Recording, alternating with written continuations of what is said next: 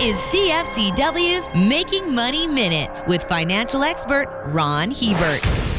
In some sports, big just doesn't cut it. A 6 foot 4, 280 pound person is perfect for the front line of a football team, but isn't going to win many awards in gymnastics. Size also makes a big difference in the investment world. The manager of a small fund can often get superior returns because they have the ability to move quickly. However, once they start putting up the big numbers, that often changes. They're discovered by the public and the money starts pouring in, often faster than the manager can find profitable places to invest it. Size usually slows things down, taking performance right along with it. For more information, listen to our Making Money show hosted by Ron Hebert and Gord Whitehead at letsmakemoney.ca or cfcw.com.